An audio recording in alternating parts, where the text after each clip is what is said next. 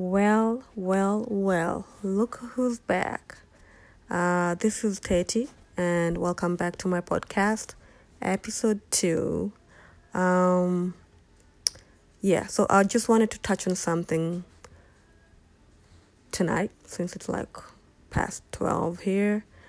Um, well, regarding the topic about religion, it's always a touchy subject. But I wanted to talk about being religious and spirituality. And uh, I would really like to hear uh, your thoughts on this. Because, I don't know, in my opinion, or rather, as the years have gone by, um, I've begun to have like all these, you know, questions about, you know, pertaining religion and everything. Um, I just kind of had a a debate, or rather, it was a one-sided argument with somebody on Facebook, um, where they basically implied that the main um, people in the Bible, especially Genesis, were white. Um, cause it says they had fair skin. Well, my opinion was that all races do have fair skinned people. It doesn't matter what race, but all race do have fair skinned people. So there is no way that we can just categorize the people of those times, biblical times, to be of a certain race unless it's listed as of that race. So, anyways, my thing is I feel like right now, the society that we are right now tend to be more religious than spiritual. Um, like I said, I know this is a very touchy subject because people don't really like discussing this. But if you see, for example, a lot of churches haven't been on the forefront of the, you know, all the situations that have been going on around us. Um, the only time I think I've seen a lot of pastors come out is when they're trying to tell the states or the countries to open up churches, saying that apparently, you know, they, uh, the government need, needs to find a way for them to get a kind of stimulus package since they're not getting any money from the church. But that's where my question comes in. Like, um,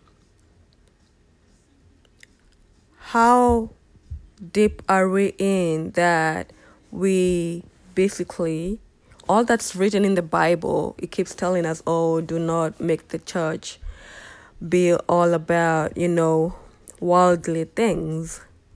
But if you look at all the religious leaders, or most of them, let, let me just say most of them, they have all these worldly properties, things like jets, big, big houses, large, um, you know, churches, which is not bad, but when it comes to, like, for example, when we had the issue with Joel Osteen, um, he didn't, you know, basically help the people who needed the help at the time by having shelter under his church. But, you know, so it makes me wonder like, are we just. Do we have a mask that just shows how godly we are, but underneath that mask we ain't? Or what is going on? the thing uh, with this whole topic is for me, since I think I left Kenya to come here, I really haven't felt any connection to any church. There's a time that I used to attend uh, a Kenyan church, and I remember that pastor just publicly condemning people who had dreadlocks, people who are actually seated in the gathering, and he just started pinpointing people people with dreadlocks, people with colored hair. And for me, I was like, what? You know? Like, what are we, what are we even, what is it about the teachings? Uh, do the teachings say, oh, do not wear color or do not wear dreadlocks? The last time I checked, when they were talking about Samson in the Bible, he had long locks of hair, you know? So for me, I think that was what basically kind of made me cut off all the ties with churches over here, especially Kenyan churches. Anyway, I have a way that, you know, I still do worship my God and everything. But that's why I'm asking um, are we just going to church just to go to church? You know, have that status in life? Or are we going to church for spiritual reasons to, you know, have that spiritual cleansing or have that um, feeling uplifted kind of thing, you know? And also, if you look at all the scandals that have been going on uh, amongst the churches and everything, um, there's just a lot of questions, you know? And I'm, I'm trying not to judge, honestly, because that's not my place. I ain't God. But it gets me to a point that I'm like, you know as are the church leaders for us or have they just become just um politicians you know but in a different field which is so funny given that in the you know a couple of years back like decades and centuries earlier uh, basically the church was the one that was navigating all the politics in you know the Rome Roman times and everything. So for me um it's the same thing. If I remember there's a time I mentioned that I was attending a, an online church just to see how it goes cuz uh at the moment since I just ha- I, I I just had a baby who's almost one year now, you start feeling that you have uh you're obligated to at least you know uh introduce a church to them. Just you know that's how you were brought up and everything, you know. And for me, I feel that I need to have a connection with the church for me to be able to take my son there. Because if I do not have a connection, then um, it beats the purpose of the whole thing. Um, so I was watching uh, this church service online, and uh, somebody, I, I think I told somebody about it, and they, they told me you do need to go to the building, you know? And for me, what came to mind was God says He's omnipresent, so He's everywhere. You know? The Bible says God is omnipresent. So He's not um, just in that church building. He's everywhere.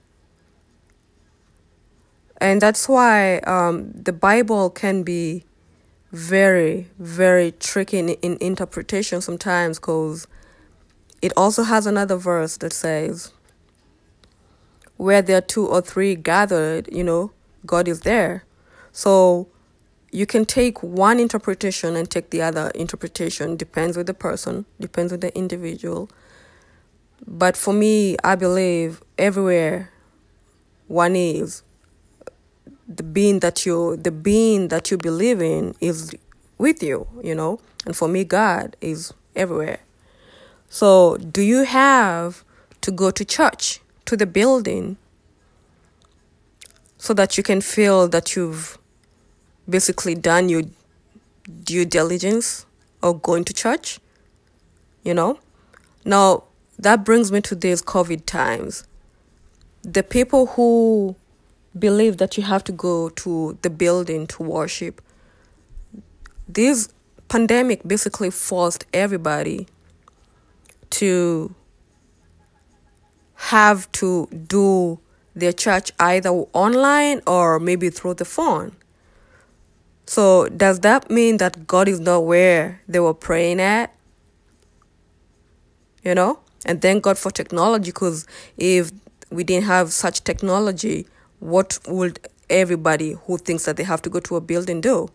And that's why you see some pastors were still basically allowing or maybe telling their congregation to go to the buildings. And to me, that kind of touches to, I don't know if any of you have watched the Waco Netflix documentary regarding it's kind of like a religious cult. And that's where I wonder is there a cutoff of just, you know, a religious leader and a cult leader? Like, what's the borderline? You know? What's the borderline? And given that in Kenya we had to like pick certain classes, I happened to take CRE, which is Christian Religious Education.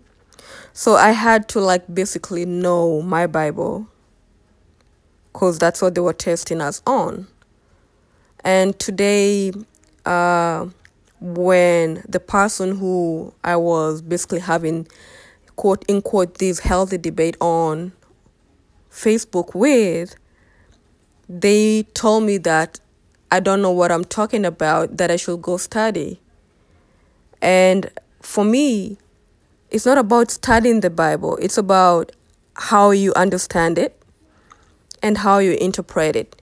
Don't take some, because if you, for example, if you go to one church today and the pastor or the preacher or the imam talks about one certain verse, and then you go to another church and that other pastor or imam or whatever uh, talks about the same verse, but these two pastors will have two different interpretations. So everybody has their own interpretation of the Bible.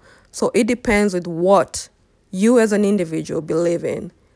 But in some extent, some people are kind of brainwashed into believing some other things, you know? And anyway, that's my opinion. I might be right, I might be wrong, you know? And that's why we have this platform basically to speak on such things. You know? Anyway, so that's what I wanted to share about. Uh, it's just something that happened a couple of hours ago, and I was like, yeah, I do need to talk about this because it's been a topic in my house for some time now and I'm hoping i am still doing research on which church is good so far. So uh, when I get the church that's good for me and my family, definitely I'll update you guys. But for the time, we are still praying you know, we are still doing our thing. And I actually do like listening to Kenyan gospel music, both Swahili and also in Kikuyu. For some reason, that makes me very connected. And I think it's because our grandmother used to teach us songs when we were young. Uh, she used to teach us Kikuyu songs for PCEA, that's Presbyterian Church. And I guess that was is really ingrained ingrained in me, ingrained in me. And that's the connection that I try to look for with churches or a church. Anyway, so um, yeah, that's it for today, and I hope to see you in the next po- next uh, episode. Good night.